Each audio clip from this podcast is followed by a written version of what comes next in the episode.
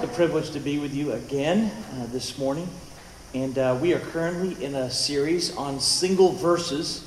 Uh, we'll wrap that up next week, and then we'll move into kind of big, profound uh, chapters that we need to, to look at. We'll still expound them verse by verse, but we'll look at um, a few large chapters that I want to uh, walk you through, and I think that are important to having a healthy church and having a healthy philosophy uh, of ministry.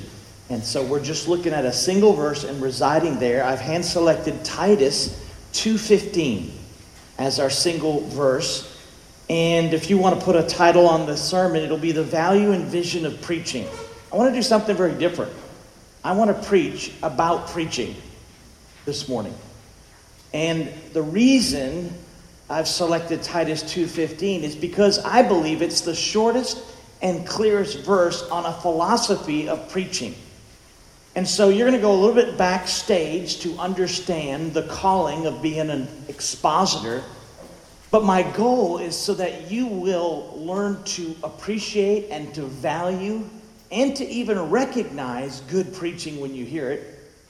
And as we seek the next teaching pastor here, we want to be capable of knowing what to look for, right? And so I want to kind of preach on preaching so that you will gain a value and insight into the calling and into the task that is before us every single Sunday, as well as recognize good preaching when you hear it, as well as recognizing a good pastor teacher when you see one, as we seek out God's next man for this body of believers this is, in my estimation, the most important quality that person must have.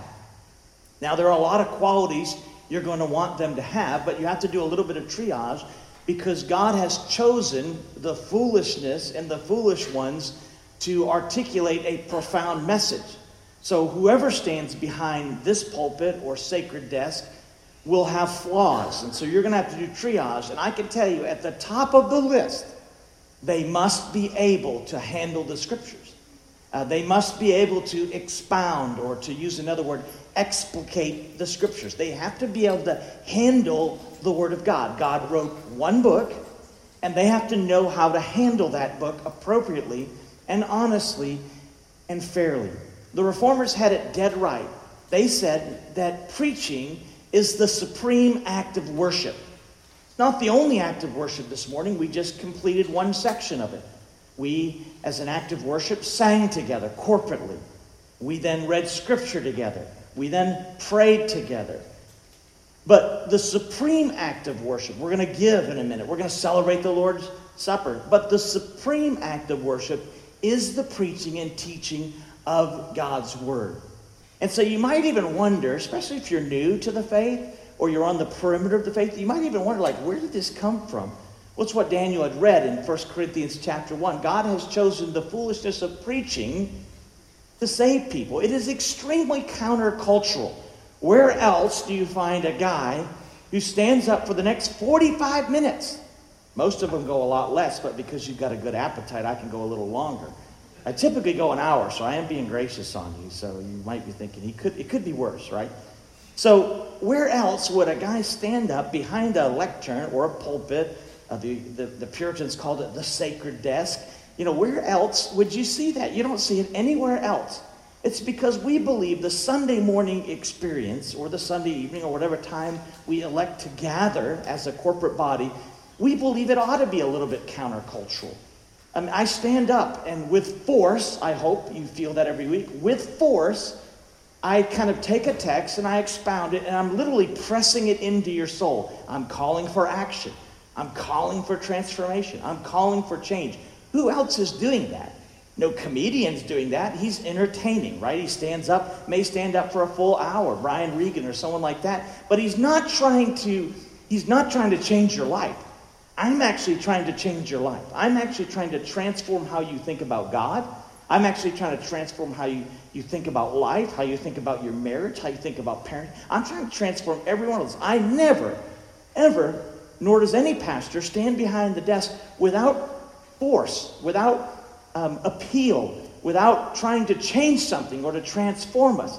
And the reason why is God has chosen the means of preaching as his primary means of grace in your life. Secondarily, I'm preaching a living book. This isn't the Courier Journal, right? This, this, this, this isn't just a, a paperback book. This is the only book that has as its claim to be alive.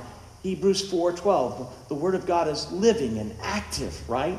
So I'm preaching a living book, and then God in his in his wisdom, his profound wisdom, as 1 Corinthians 1 noted, states that I'm going to use flawless dudes, guys, to stand behind a podium and to preach a pure, pristine, confounding message.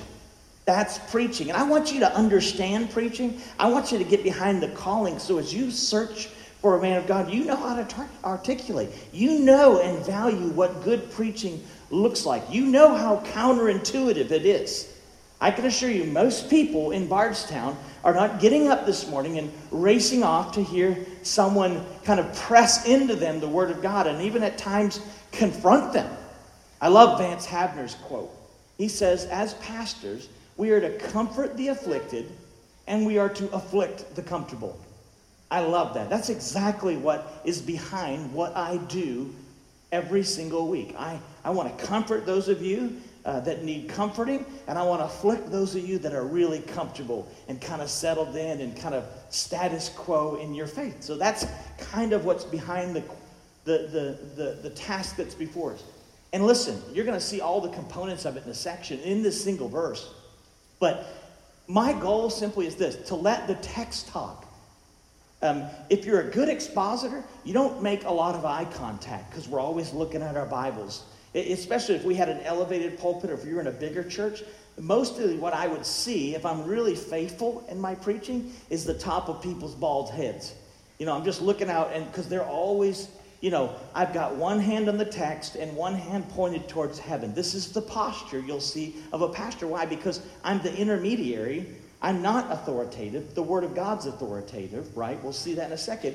But I'm standing between going, here's this, and here you are, and here's Christ, and let me help you understand uh, what that means. So, my job is to let this text and every text we expound talk to you, right? Now, I can't change you. I wish I had the gift of transformation. That would be epic, right? That'd be a fantastic gift. If I could go and say, hey, you got a problem with your husband? I could fix him. Just have him come see Uncle Dan and boom, he's a new guy. Or whatever it is. I, I just can't change you. But what who changes us is the Spirit of God.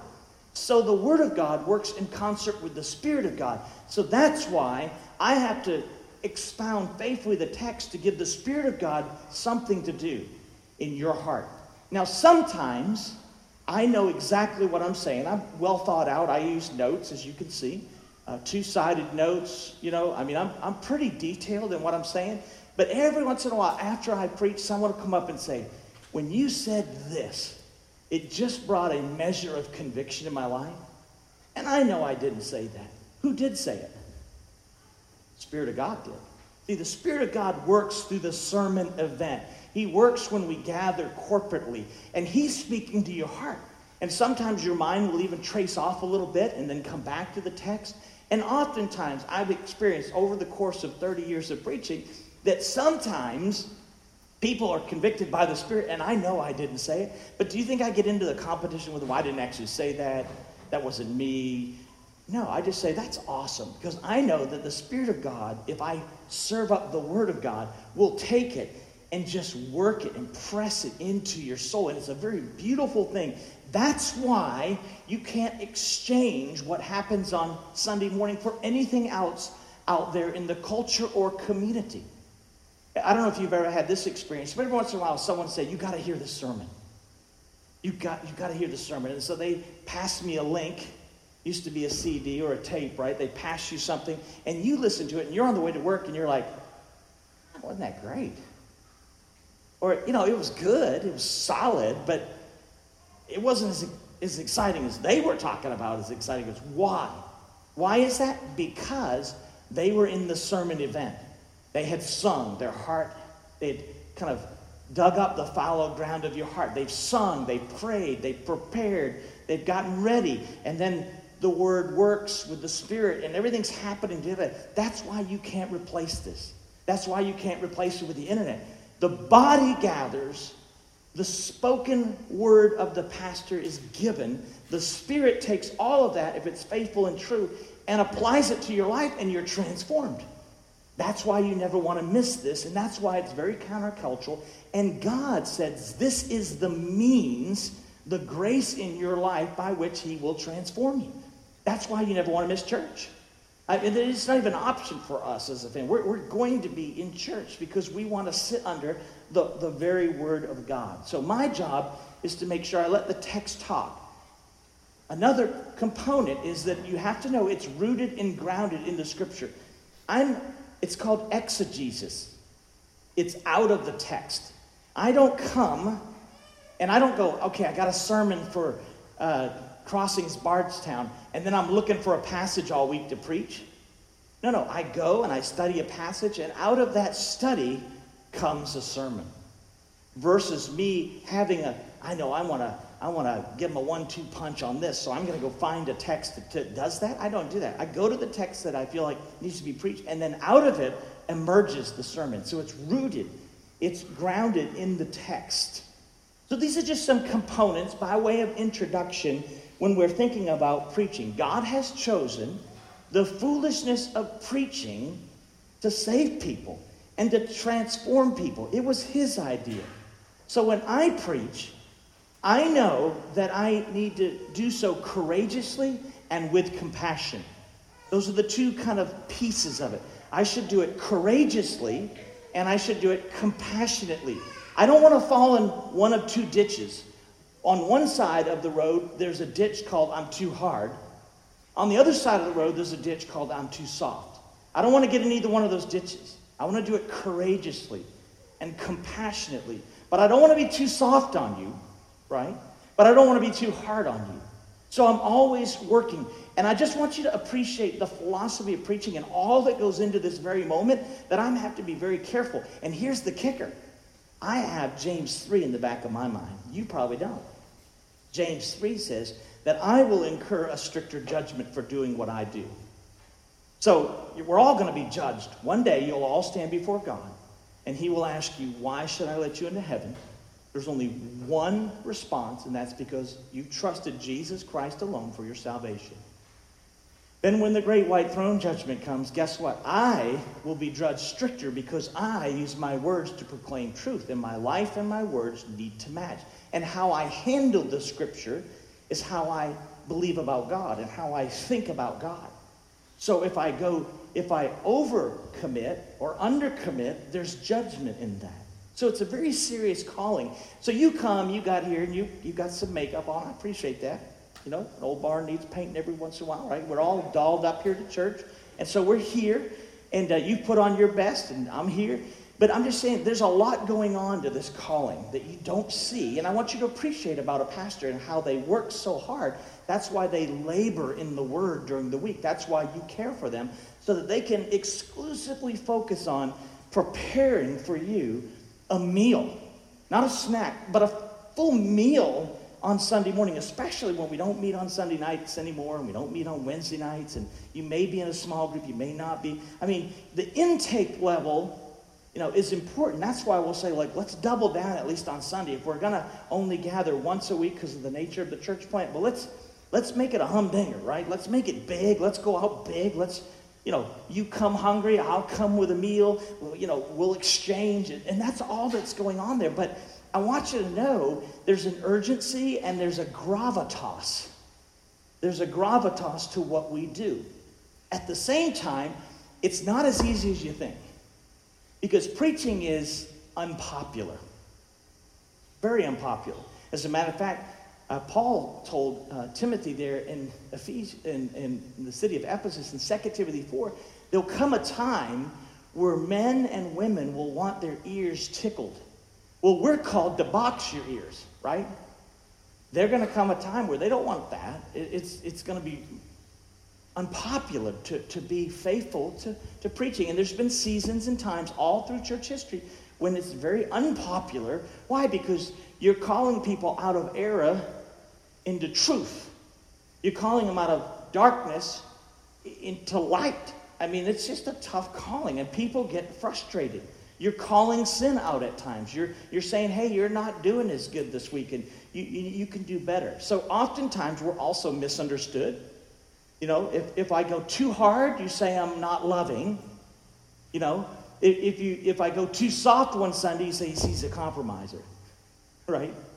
You see what I'm saying? Like, it's what happens in your mind. You're thinking, oh, and so I'm constantly living in, in, in your pastoral living, that, that constant tension trying to figure it out. It's costly.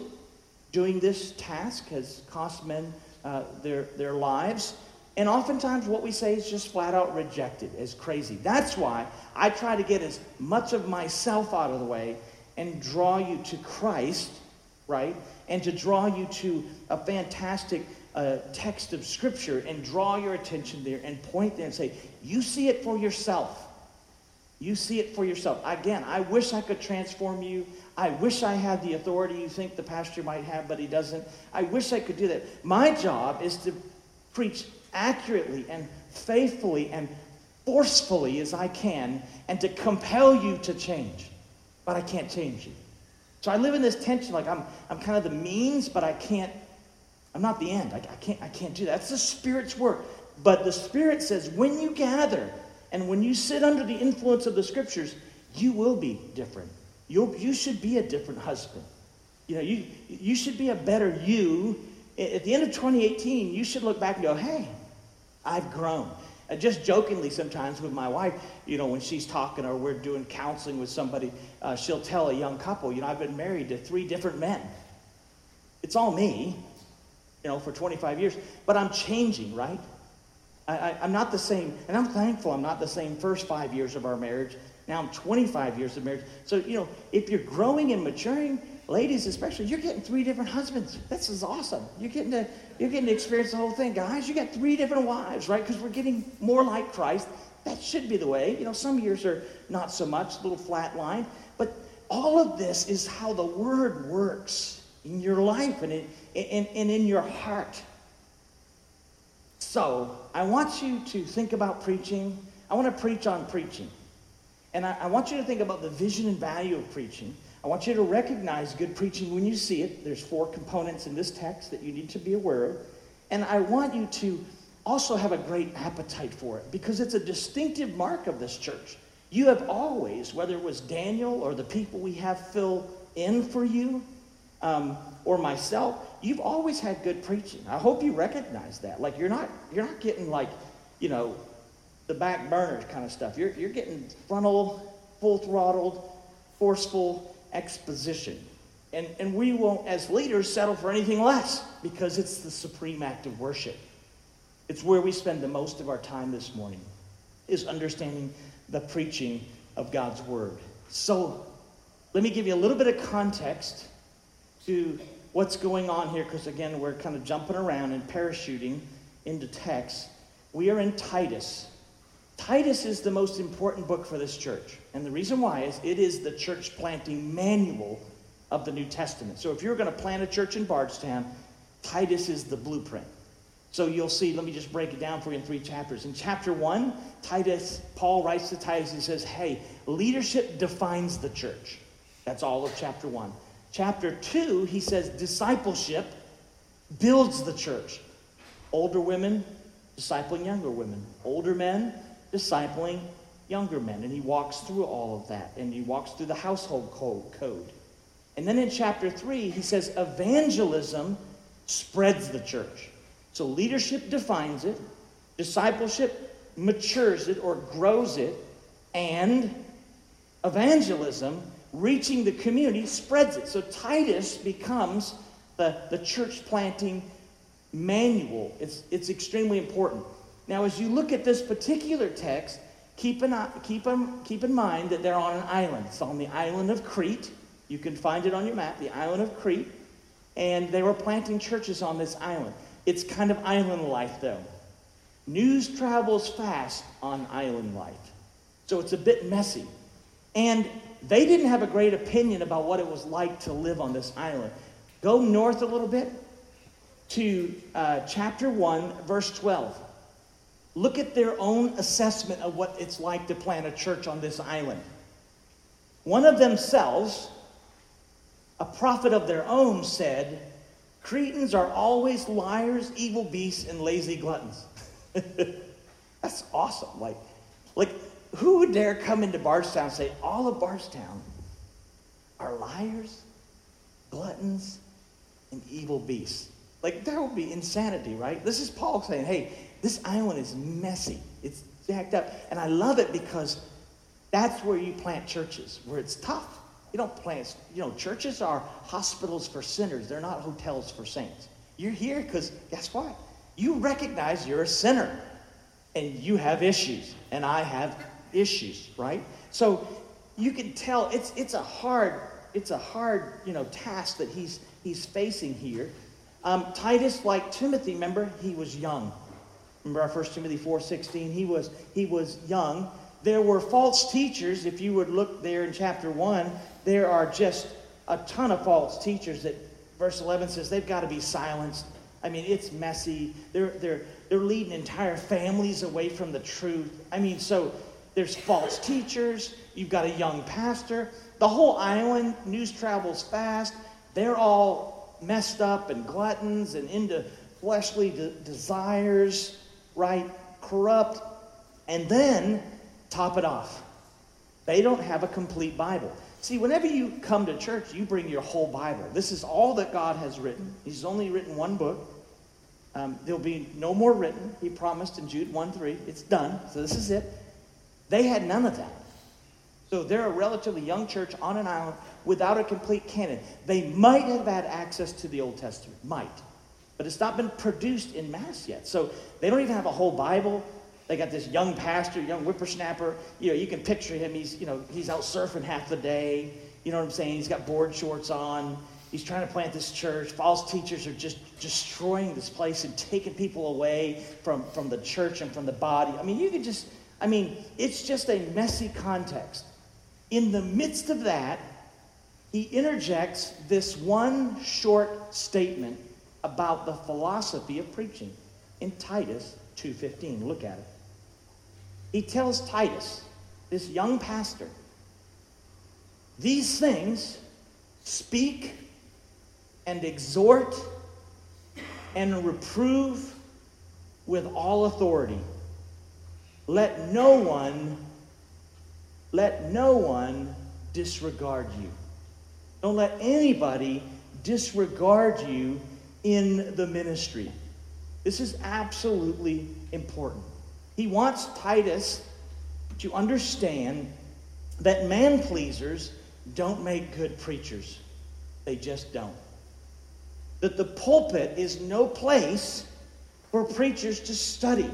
They have to come and be ready to speak and to exhort and to reprove and to do so with authority. It's forceful and fearless preaching. Those are the those are the words you need to think about when you think about preaching. Now, what I'm thinking about is compassion and courage. You should feel the force of someone preaching, and you should know they're not afraid of you. They're, they're standing up and hearing the word of God. And what's behind my thinking is this it's Pipe, John Piper's little statement when he said, People are starving for the Word of God, they just don't know it.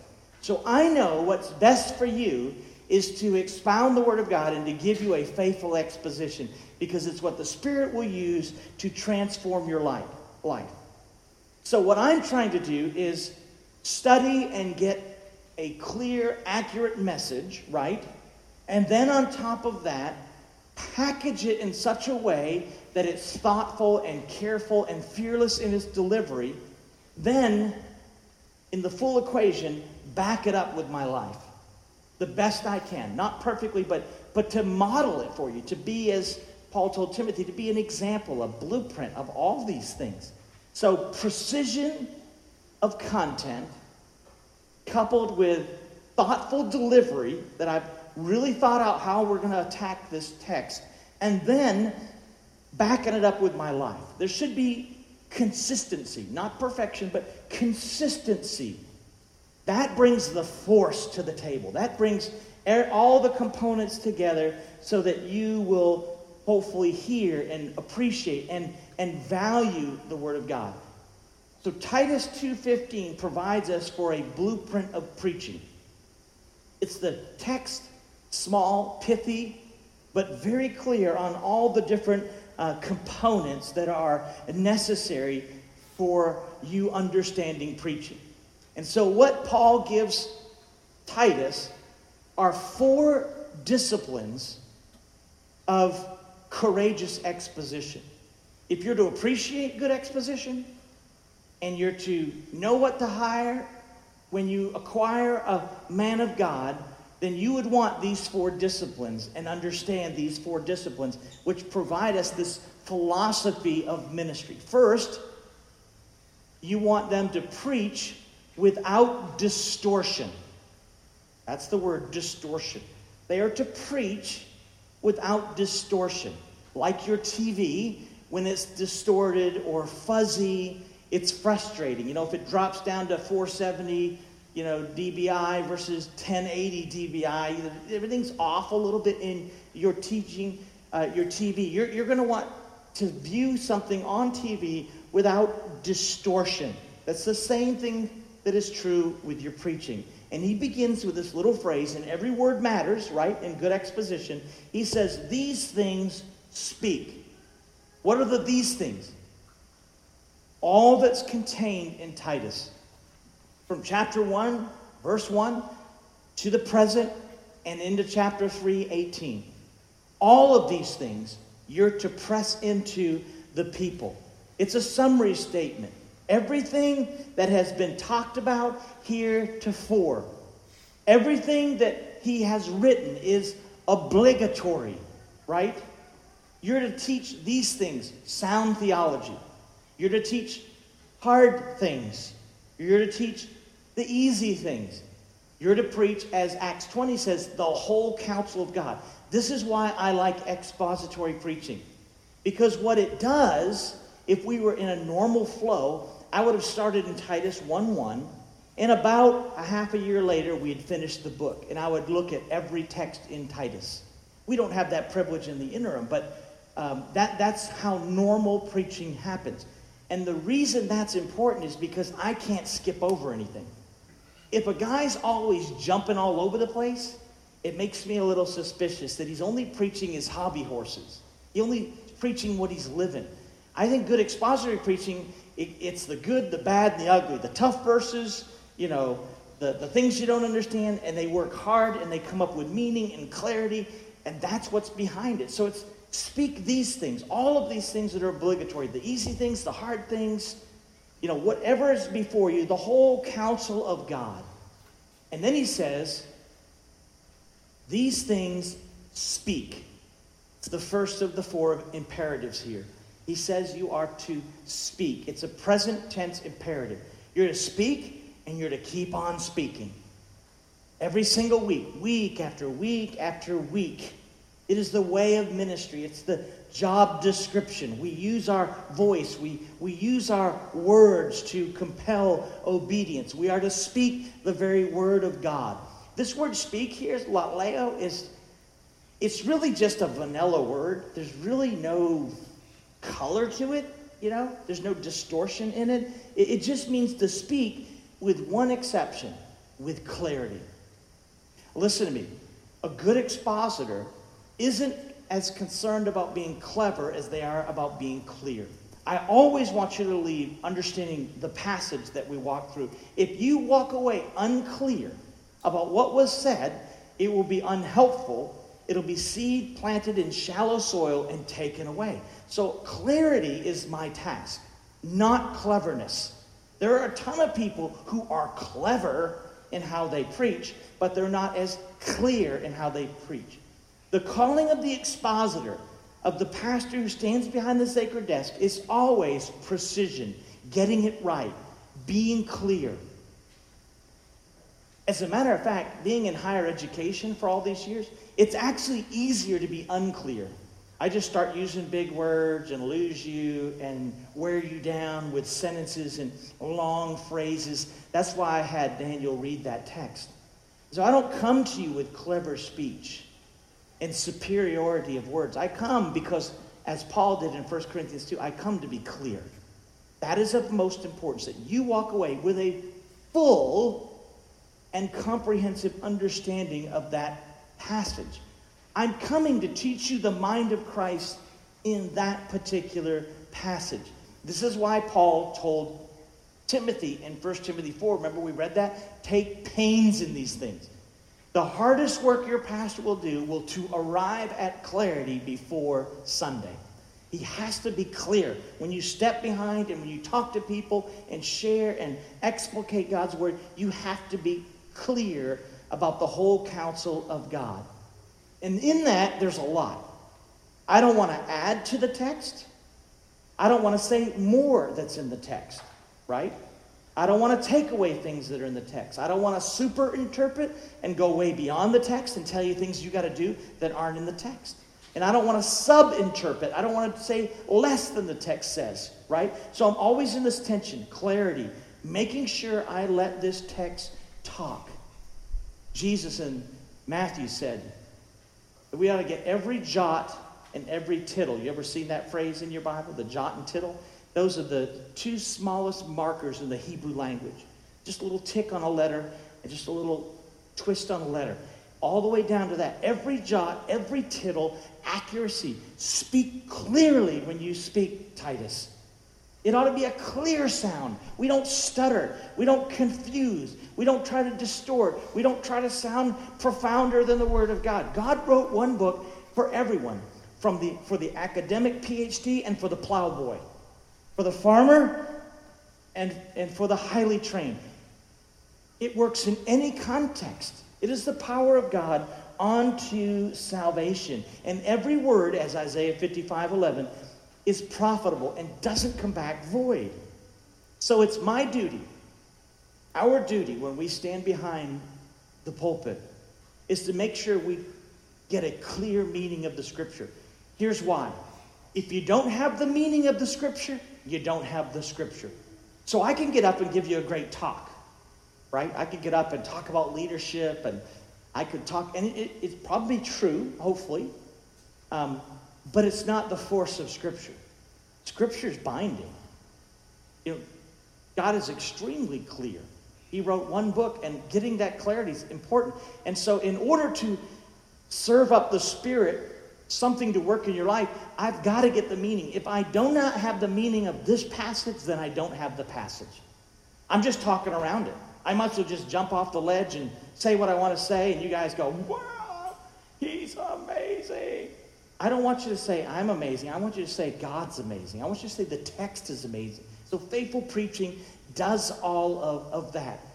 It's very important that we preach without distortion. Clarity is king. It's at the top of the list, right? And he's going to intensify as he walks through these three imperatives or four imperatives. But clarity is at the top because it's what the Spirit uses to do a work in your heart. So preaching has to be without distortion. Number two of four. We have to preach without manipulation. So without distortion and without manipulation. He says we are to speak that means to explain with clarity. And then he says, and exhort. And exhort. This is a great word. Um, it's the same word, it's parakaleo. It's the same word that is used to describe as a noun the Holy Spirit. He is the paraclete, He is the encourager, He is the exhorter in your life, the Spirit. Here, when the pastor speaks, he is parakaleo. He is the exhorter one. He is coming to exhort. It means to convince you. I'm building argumentation. I, I, am not just kind of saying, hey, you got, here's how you live the Christian life. You could choose option A or option B or C or D or E or F. I don't really know. You go figure it out when you go home. And then you leave not transformed. I'm coming to convince you of what the Word of God says. Why? Because I have the meaning of Scripture and I've studied myself clear and I know exactly the mind of God. So when I stand to preach, I do so with force. Why? Because I am 100% confident I know exactly what Paul is talking about in this text. That's what emboldens a pastor.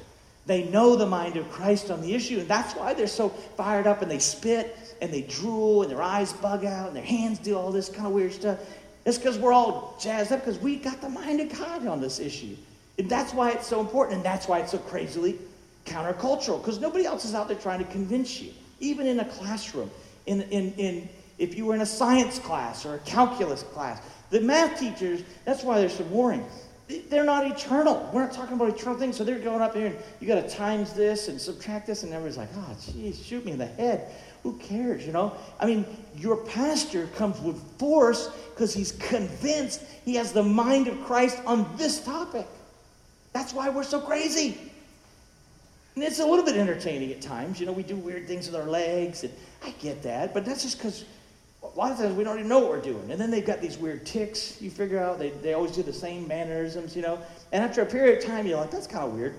You know, and this, I'm just telling you behind all of this, but the reason why we're coming with force is because we speak with clarity and we're called to exhort. This word exhort is positive, it means to encourage you. Here's the thing about preaching preaching is not a one size fits all. Some of you, by nature and personality, you need good exhortation. You need me to come alongside of you week after week, put my arm around you and say, You can do this. It stinks. It's messy, but you can do this. Others of you, like my personality, you're going to see in a minute, he's going to reprove. You need a good kick in the pants. See, I only like preaching that kind of like chops you in the throat and pokes you in the eye. And I mean, because I'm dumb, right? I'm a dullard, and I just, things don't settle in as easy. Some of you, everyone's different in the room. Some of you need a good kick in the pants. Some of you just need someone to tell you they love you. God has a plan for your life. Stay in the fight. Parenting's crazy. You did this to yourself by having all these little kids. Relax. This is a season, and you, this too shall pass. Okay? You, you'll figure this all out. Here's the deal, though. When I'm speaking, or whoever's behind this desk, I'm not just giving you information. I'm giving you divine perspective. And therefore, I'm seeking transformation. I'm preaching for a verdict. I'm calling you to change. And in some ways, and in some little way, I am here to assault your will.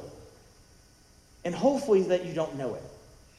But in sometimes, I promise you, I will sooner give me long enough in behind this desk, and I will offend you. Now, I don't want to be offensive. But I can't remove the offense of the gospel. The offense comes because you're not living a certain way, and the Bible says you ought to live that way. And like me, when you're convicted, you got to deal with it. You know, it's pin the tail on the donkey. When you got the donkey, you better repent, right? So just sometimes that happens, and that's why people get mad at us, and they leave the church, and they go somewhere else, and, and, and, and they say, I don't like that guy. Well, there could be reasons that you are being an offense, and they could leave, but by and large, by and large, people leave because the word's offensive if someone's faithfully preaching. You, so kind of remove the personality and always get to the, the truth, right? That's why, for me, it's thus says the Lord to you today. You, you, you need to know and value preaching because when they preach, they are the mouthpiece for God. They're not God, and they have no authority, which we're about to see in a second. But the word's authoritative. And so they preach with this faithfulness and forcefulness. But here's the deal I can't do it with manipulation. I don't want to appeal to your emotions. I will at times because that's the nature of speaking. But that's not my goal. My goal is not to get you to temporarily transform. My goal in your life is the long game that you are really changed. Like you don't go back to that anymore. That you say no to that sin and yes to this, and you're genuinely transformed. You're genuinely more godly. You're genuinely walking in the Spirit in a greater way at the end of 2018. But I don't want to do that in manipulation. And you've heard it. You've watched it on TV when guys whip up a crowd, and you know doggone well that guy didn't say anything. And there's 30,000 people sitting there going, oh.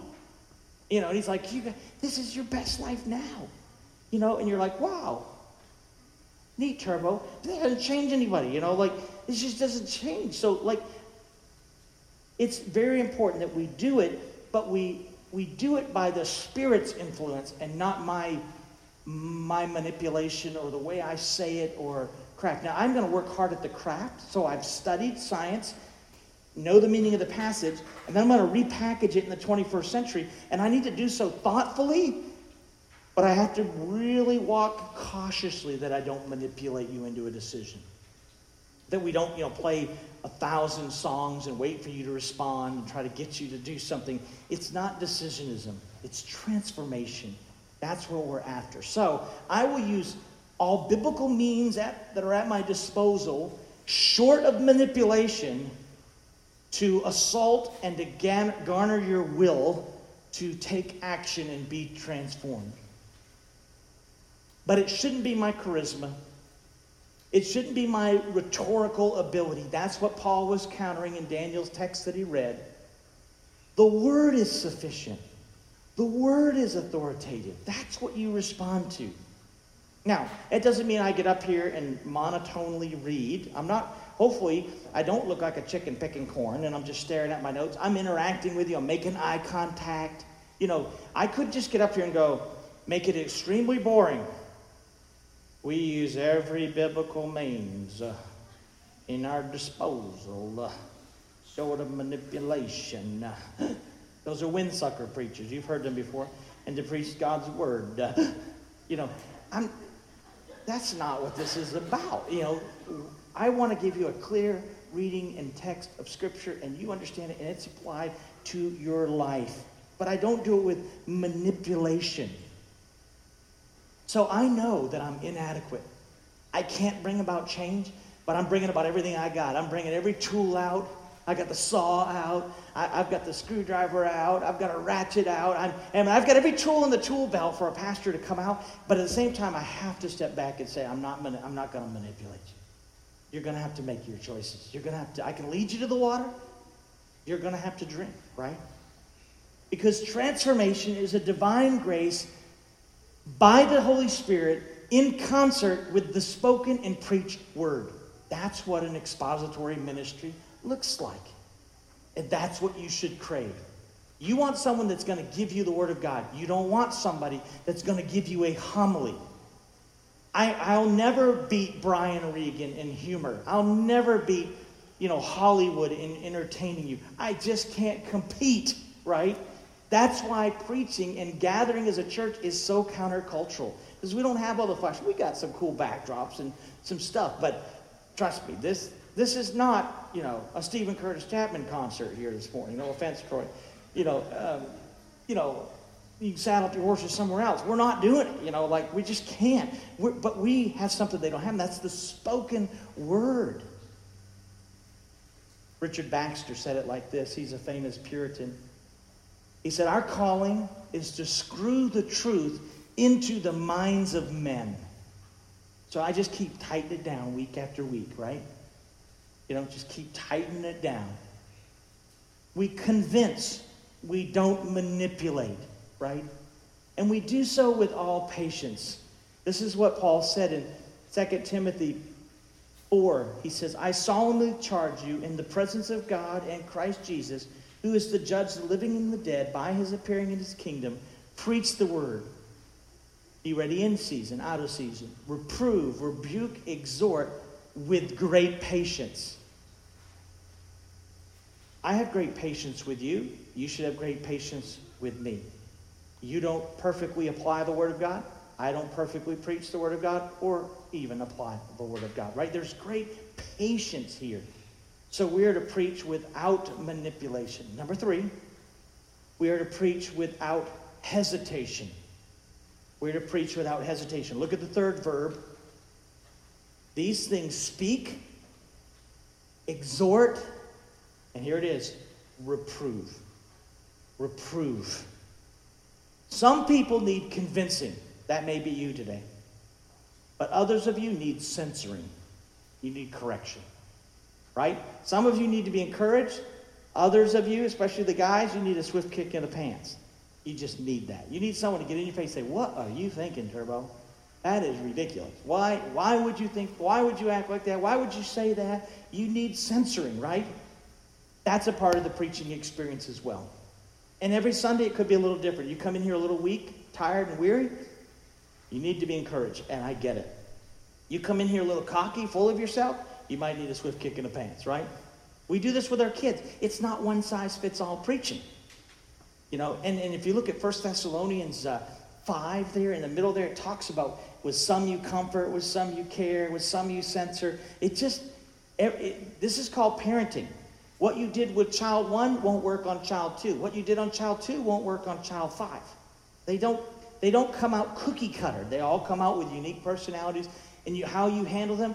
One of your daughters, you can just go boom, and they melt and cry, and holy terror comes upon them. And then the other one says, Really? You want to go there? You know, you want some of this? You know, that's just person. That's a lot. Well, that you're just like children when we're preaching. Some of you are bowing up saying, You want some of me? You know, and I was like, Yeah, I'd like a little bit. Come on, let's go. You know, let's tussle a little bit. Others of you are like tired and worn out. I get it. That's okay. That's called body life, right? That's how this works. But some of us need censoring. Some need explaining. Some need convicting. Some need correcting. He says here, reprove. Remember the last term, encourage, was a positive term? Reprove's not a positive term, it's a negative one. It means to admonish, to correct, right? To convict. Sometimes a good rebuke's in store, right? Nutheo, we nutheo you, we counsel you. It's, we call counseling nouthetic counseling. It means to admonish. It means to say, hey, here's your real problem. You got to figure out what you're doing and connect it to a root sin. That's called nouthetic counseling or biblical counseling, right? You see, preaching ought to have a little bit of teeth, you know? Pre- pastors, you want a pastor that will bite every once in a while. You don't want this sappy dude with a tie halfway up here. You know, it looks like he comes out of, you know, 1956 McDonald's, you know, and hey, brother, hey, sister, and he's got no teeth. You want, you want a dude that will show up at your door when you're all, you cross the line, right? You, want someone to, if you really admit, truly, if you're walking in spirit, you want a dude that will get in your face a little bit, right? They're willing to do some, some hard things. You don't want a man pleaser. You, want someone that will correct you, that will come by your house and say, hey, your mouth is massive, you know. You're, everybody knows about it in Bardstown. You might want to clamp it down a little bit, you know. You want somebody to tell you that, right? I would. I do. I want. I have people in my life that have that is their only job is to beat me up every week. You know, you stink. You know that, right? You're horrible. Oh, thank you. We call each other and text each other. Hey, you're an idiot. Hey, thanks, man. It's just a good reminder that you're you're not all that a bag of chips. You know, you're not gonna, you're not as cool as you think you are, you know? And you just need kind of a pastor with a little bit of teeth, right? Now, it's connected to the Word of God. I don't want it to just be personality thing because the Word of God is alive and is sharper than what? Any two edged sword. And it has the ability to cut, right? And to divide and to discern. So you can hide behind, you can hide from me, but you won't hide from the truth of Scripture, right? And we're to do this with love and with, with patience, but preaching with some conviction to it. Trust me, you want a guy that's got some snap to him. You don't want somebody that's just going to coddle you and love you, love your kids. You want someone to say, hey, man, what, what was that? That was weird. That's, that doesn't seem right. You don't want a man pleaser. You want them to preach without hesitation. They don't pull a punch, right? Because the Word of God does pack a punch. But I have the ability, as its responsibility to articulate, I can pull that punch a little. I can soften it. Say, oh, yeah, yeah, but, you know, you know tongue's not that bad. We all got one. Just two ounce member hidden behind a, a prison, incarcerated behind teeth. So when you look in the mirror, God says, hey, idiot, you see your teeth? That's a prison. Keep your tongue behind your teeth, right? See? That's what that's for. So you, you want somebody, the Word of God has some teeth. It, it packs a punch. It leaves a mark. That's what you should do. Every Sunday you should say, Man, I'm so glad I went to the church and now I got a new mark on me. It left a mark. It smacked me a little bit. Right? That's good. It's lethal. It's life changing. It's altering. It's costly. And you want a guy who will be faithful to do it regardless of the cost. Now, that doesn't mean that I do it to manipulate, or I do it to be offensive, or I go out of the way because I can cross the line and sin in that as well, right? It's just the grace of God. But you have to sort through all that stuff because your first flesh re- response when I, you know, if you throw a, a, a, rock in a pack of dogs, you know the one that hit, because it yelps, right? Well, same thing's true of church. I can throw a rock out there, and, and when you bark, oh, I don't like him. It's usually because you got hit by the rock, right? So we all know this. Like, you're not juking us. You know, it's not like a Jesus juke thing. We know what, we know this is going on, right? Let's go on. He says, you're to do this with all authority. That's not the first verb. He's qualifying it. You're to do these three things with all authority. I am to preach with full authority, but we need to define that authority. Okay? Let me tell you what it doesn't mean. Let me tell you what it does mean real quick. I'm not authoritative. I'm only authoritative as I stay and, uh, and preach and clearly articulate the Word of God. The Word of God is authoritative. This isn't, you know, I don't know if you've been watching it, but that new show, Waco, you seen it? It just came out. It's two episodes out. I've watched the two. This third one comes out February 8th. But this isn't Waco. We're not the Branch Davidians in Bardstown, all right? I'm not authoritative. I don't go, hey, I'm the fifth seal. Watch out. This isn't Revelation 5. I'm just a normal dude living at home, just like you do. You know, are crazy right there. Like, this is just the way this works. You know, this is how this is. But I, but I can speak with authority, right? Because I speak on the on the grounds of the scripture, the very word of God. But I'm not authoritative. If I say we're all doing Kool-Aid at one, run. Run, run, run, run, run, run, run as far away from me as possible, right? I'm not a bishop. I'm not the Pope. I'm not even close. I don't have a hat like that. Like the hat, though. It's true. I do want the hat. But I, bottom line is, I'm not authoritative in myself. I'm only as authoritative as to the Word of God. That's why I'm always one finger in the text, one towards heaven, right? And Peter said it well. Whoever speaks is to do so as one who speaks the very oracles of God. If I don't sync up with the Word of God, please, by all means, throw what I say to the side. Feed it to the dogs. Move on. But as it's textual based and truthful and accurate, God has chosen, as you heard it, God has chosen the foolishness of preaching to transform your life. That's why you're sitting here listening to a dude for 45 minutes. There's not even a TV show out there going 45 minutes. Take out the commercials. It's 30. You know, that this is craziness. Yeah, because God told us to do it, right? Luther said the pulpit is the throne room of God. And so I come with the full authority as I'm accurate and faithful to the text. But I'm telling you, I'm not authoritative in no way, in no shape. I am to preach with accuracy the Word of God. Last, fourth is here in the last part of this verse. Fourth thing about preaching, you got to preach without intimidation. Let no one disregard you. Remember, it was an intimidating island. It was island life. Had all these strikes against him. And Titus is a bit intimidated. That's why he's trying to say, hey, you got to stand up and play the man, and, and it's going to be tough. It's, in, it's intimidating. He says, hapax. No one, he says, is to disregard, is the word. No one should disregard you. Without exception, no one should reject the things that you're saying as long as they're tied to the scripture. Nobody should disdain you. Right? Nobody should intimidate you, but this happens all the time. People can be intimidating, you know. They come and they want their kids to be married at the church, and they come to the pastor and say, Will you marry our kids? And one's a believer and one's not. We can't do that because the, the scripture says you can't marry an unbeliever as a believer. So I have to say no, and you're the biggest giver at the church. And you get mad, you know?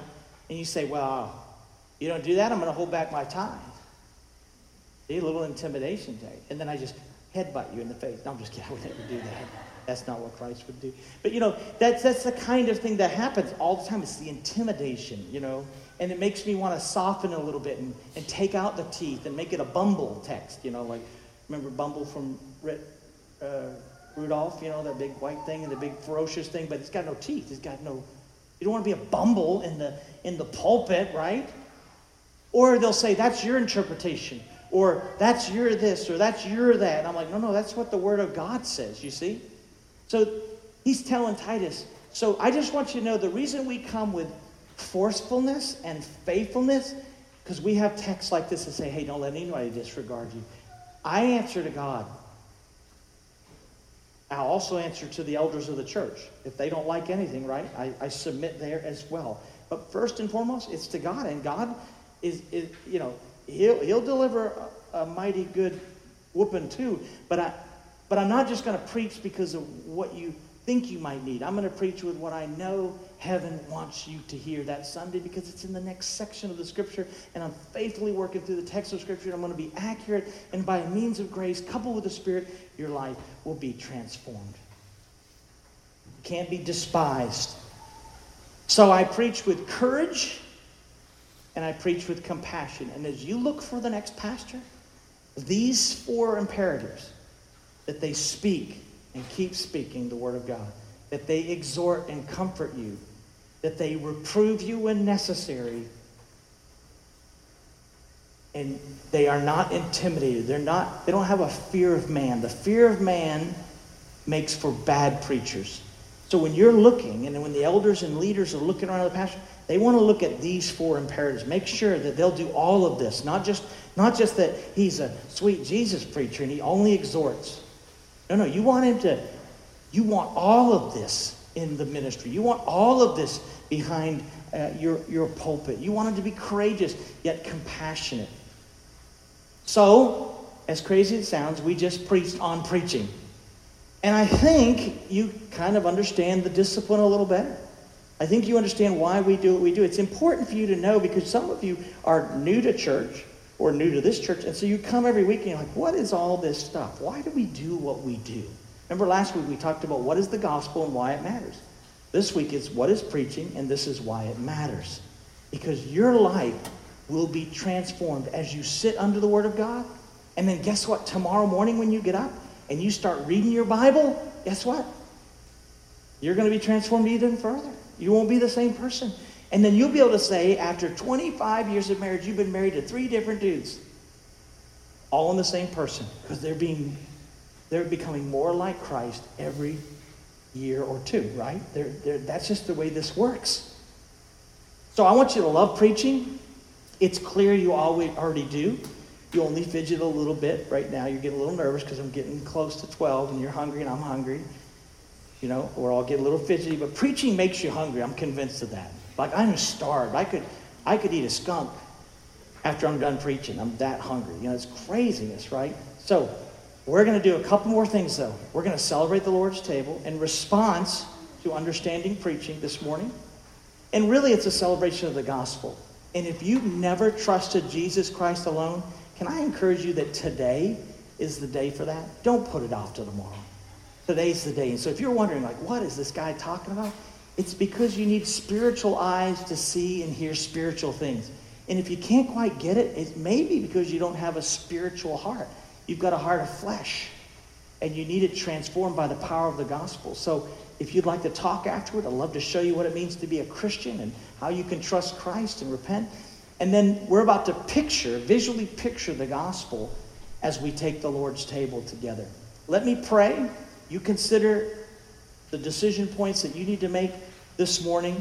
We're going to put some scripture up on the screen. Troy's going to come up and lead us. And we're going to continue to worship. Worship didn't stop. We're going to continue to sing, share the Lord's table. Even giving is an act of worship. And that's how you should view your, your giving um, today. So let me pray. The team will get set, and we're going to celebrate. Father, thank you for this morning and for your word and for this single verse, which defines the calling. It gives this body a target, the kind of man of God they should look for and search out. It reminds us that there's a lot that goes into gathering and worshiping together. Lord, I pray this church would always love preaching. They would always love good evangelistic preaching. Lord, it even teach them how to study the Word of God for themselves. And Lord, as we turn into the Lord's table, we do so remembering your death, your brutal death on the cross, and how for three hours God put all the sins of all who would ever believe on you, and you died in our place.